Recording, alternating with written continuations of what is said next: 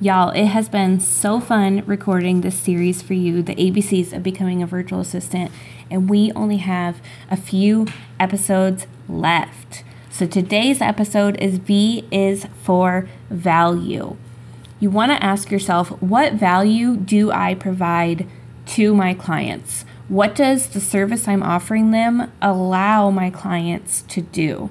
A lot of times as virtual assistants, we undercharge and we overwork because we're serving our clients from an employee mindset of they just tell me what to do and I get paid for it.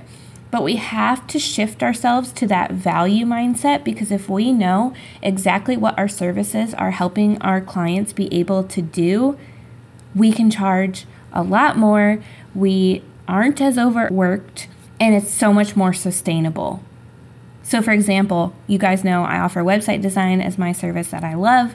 And when I think about how many products having a streamlined, beautiful, easy to follow website will allow my clients to sell, I am much more likely to charge a higher price. Where if I'm just thinking about, oh, I don't know if they're gonna be able to like make this income back, I'll just charge a little bit less that doesn't work for any of us, okay? I want to empower them and I want to empower myself. So I need to think about what is my service going to allow my clients to do if they utilize it effectively. So you need to shift that employee mindset to the value mindset.